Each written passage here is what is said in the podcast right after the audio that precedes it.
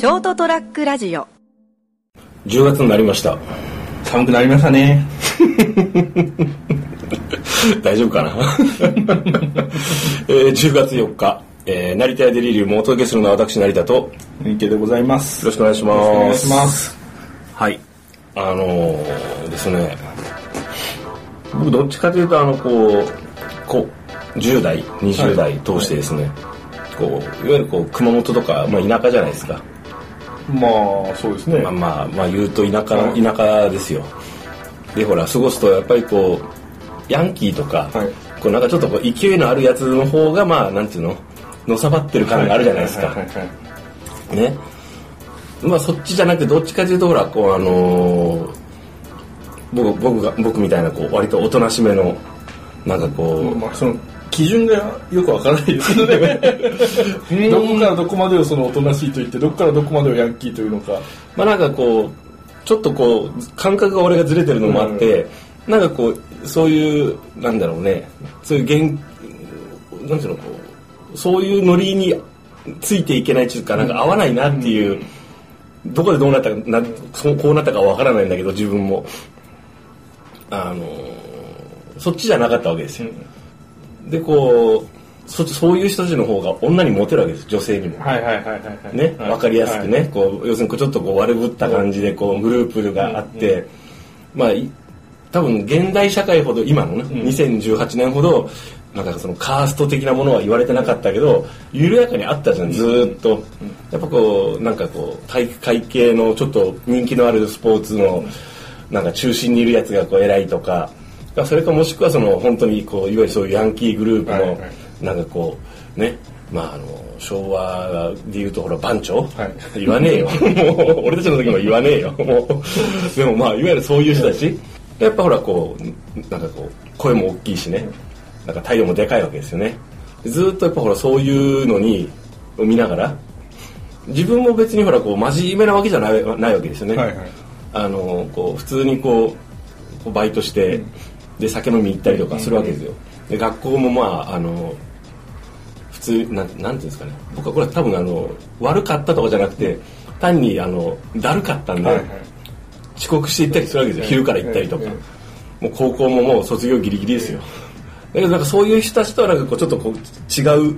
感じでなるべく関わらないようにして生きてきたわけですね。斜め上から見てですね、俺はお前らと違うんだぜ、みたいな。心の中でつぶやきながら。まあ俺はお前らと違うとは思わなかったんですけど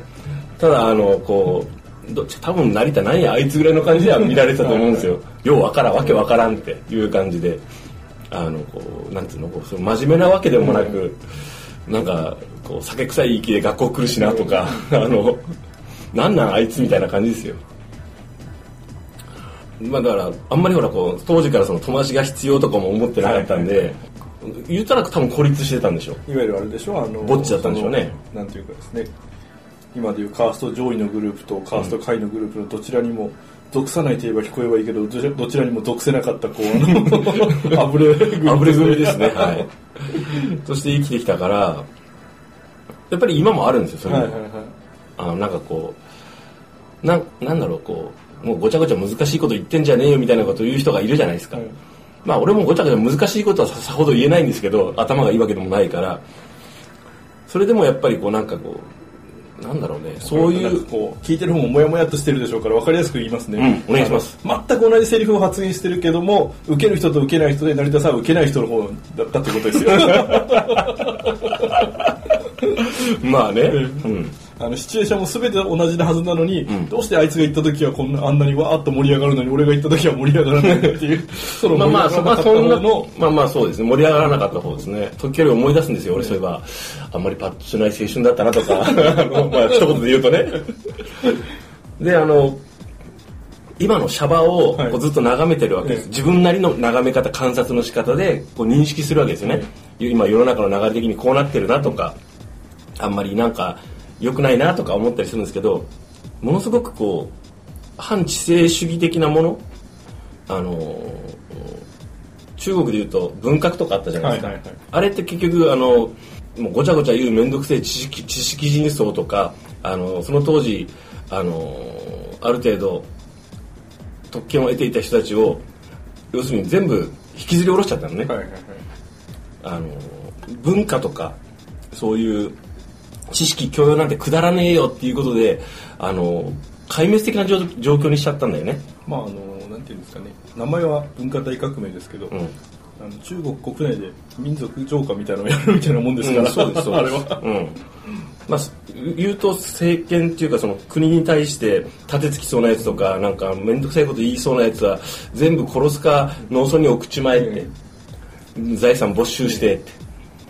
なんかねそれに近いことが今日本で起こってないと思って。まああの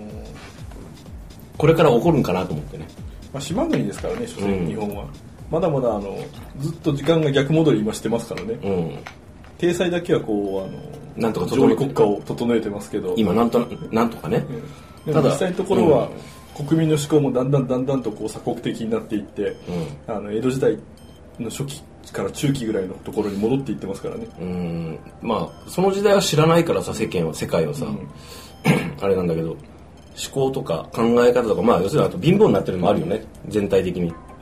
なんだろう政治的なものもなんかこうもうごちゃごちゃ言うやつは建前ばっかりで中身がなんかその行動力がないんだみたいなことに煽られやすいよね。とかこう単純にあの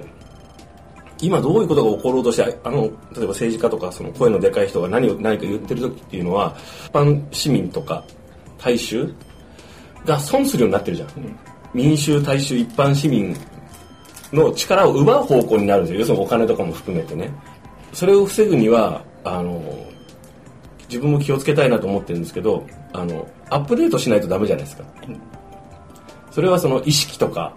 感覚とかもそうだけど、ずっと同じじゃないじゃん。もう特に今せあの世界の情勢もそうだけどあの大きくどんどん変わっていってるじゃないですか。で変わっていってるなーっていうのはなんとなくわかるじゃないですか。だからあの自分の感覚があのちゃんとあの現代にちゃんと合ってるかっていうのを定期的にこうあの査定しないとあのとんでもなくあの古い感覚のまま生きていくことになるじゃないですか。それはもう IT スキルというほどのものではないけれど、まあ、感覚の部分の問題ですよね、うん。でその IT スキルとかも合わせてね、あのいろんな技術革新が行われて今こういうふうになってますよっていうのもある程度知っておかないとあの使えなくなっちゃうじゃん、でそこで使えなくなったりすると偏屈になるじゃないですか。だから俺はもう携帯電話とかねあのこうスマートフォンとかねもうもうパソパソコンとかねそれやったら分からんもんねって言い出したらもう終わるじゃないですか。ねあの自分が例えばその若い頃の感覚とかある程度あのいろいろアップデートできてた頃の感覚でから止まって日本のがどうなん今どうなの世界的に評価あの例えばこう技術力とか教育とか公共とか政治はどうなのかっていうのもあの自分なりにねあのこうたまに検証しないとあのこう騙されちゃうんですよね。正直言うと。あのマジで。じゃあ今俺が騙されてないのかって言ったらよくわからないけどそこはちょっとちゃんとあの査定しようと思うんですけどなんでさっきのヤンキーがどうちゃらっていう話からこの話になったかっていうとなんとなくそのそういった風の人が世間で増えてるんじゃないかと思って、あの分断されてるんじゃないかとも思うんですよね。なんかごちゃごちゃ難しいことばっかりあいつ言うけあいつら言ってるけど結局何が一当てやってっていうとりあえずお前あの現実を見ろよみたいなことを言う人ね。まあお前が見てる現実と俺が見てる現実違うけどなっていつも 思うんだけど。っていう層とねいやこのままでは状況良くないからもっとこういうふうに良くしましょう。ななぜならばうちゃらかじゃらとでこう届かなくなってる。じゃあそれを分かりやすく言ったらいいのかっていうけど分かりやすいにもレベルがあったりするじゃないですか。要約してしまうとあのこういうことだろっていうそこの答えに至るまではさあのきちんと検証してあの内容を見てから結論が出るべきであって、まあ、難しいね。まあ、あの結論を急ぎすぎてるところもあると思うんですよね、うん。あの今の人たちって。何かやったら即結果が出ないと、うん。あの嫌だ、まあ、結果というか要するにい数い結果だけは自分にすぐ届いてほしいと思うんですよね、うん。例えばこれだけやってんだから金はもっといっぱいくれよとかですね、あのまあ、それは本音としてあると思うんですよ、はい。ただ中長期的なっていうと、うん。途端に話がこうあの今やってることを否定されたような気分になって、うん。どうせややっても一緒だろうみたいな感じになっちゃってるんですよね、で昔の人たちがじゃあそうじゃなかったのかというとおそらくその情報を与えられてなかったのもあるかもしれないけども、まあはい。がむしゃらに働くことがこう良しとされたまあね。風潮があったからだと思うんですけど、ね。それ絶対お給料上がるの、うん。来年はか来年は今よりもいいっていう、うん。シャバだからそれはうん。チャンスもあるだろうし、まあ、今よりも悪いことはたくさんあったけど、うん。少なくともやはり景気がこう上がっていくっていうのを実感してる世代と実感してない世代ではそういうこう見えてるものも違う、うん。よくほらあの今の若者はみたいなので、あるフレーズの中である程度のそういうこうボーナスラッキーボーナスなんていうの？その世代におけるね。あの良かった頃のシャバしか知らず引退してしまうと、今の若者がどの程度の給料をもらってるかどういうふうになってるかとか知らないと思うんだよね、現場にいないと。で自分たちの頃と同じように見てあのボーナスとか給料とか、派遣の人がどういう扱いを受けてるとか非正規がどういう扱いを受けてるっていうのを多分知らないと思うんですよ。知らないかやっぱり実感できないか。なのでそうやって自分も知らないことがあると思うんですよ。気づいてないとかわからないこととか。っていう前提で、あのー自分の常識で判断すると自分が全く無知であったということもあるから気をつけようと思ったんです。あとあの情報過多なんですよ。例えば昔は、うん。あのまあ、もちろんテレビとかラジオとかそういうのはあったと思うんですよね。もう昭和うん。中期以降はですね、まあ、新聞もね。うん。でそこから得られる情報ってあの広いじゃないですかある意味。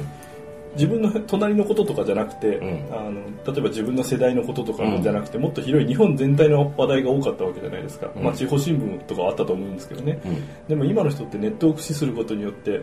例えば自分と同じ世代のうん。こういう職種の人たちはうん。いくらもらってるとかいうのが全部もうある程度丸分かりじゃないですか。あでも